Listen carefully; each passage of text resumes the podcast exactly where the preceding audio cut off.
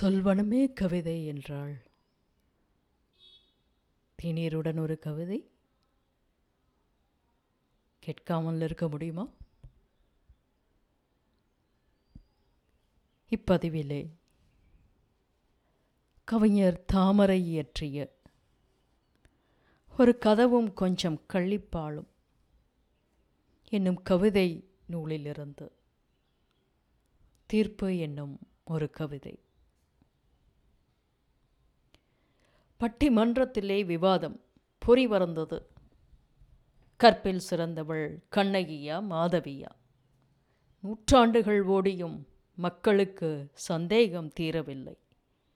அனல் கக்கும் பேச்சாளர்கள் இரு தரப்பிலும் ஒருவரும் சிலைத்தவர் இல்லை கணவன் உயிர் போனாலும் மதுரையை எரித்து கற்பை நிரூபித்தாள் கண்ணகி.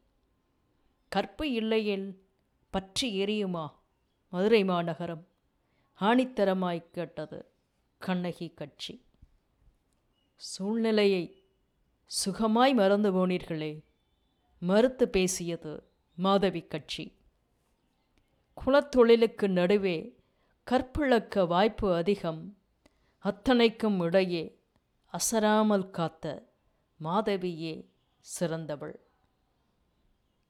அமைதியாய் கேட்ட நடுவர் அழுத்தமாய் சொன்னார். தீர்ப்பு. சந்தேகமே இல்லை. இருவருமே கற்பில் சிறந்தவர்கள்தான் கற்பிழந்தவன் கோவலனே.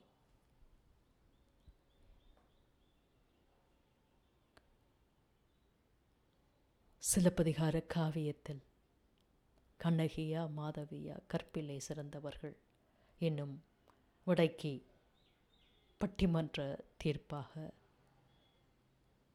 கோவலனே என்று தீர்ப்பு சொல்லப்பட்டிருக்கின்றது. சிந்திக்க வேண்டிய கவிதை. சந்திப்போம். அடுத்த பதவியிலே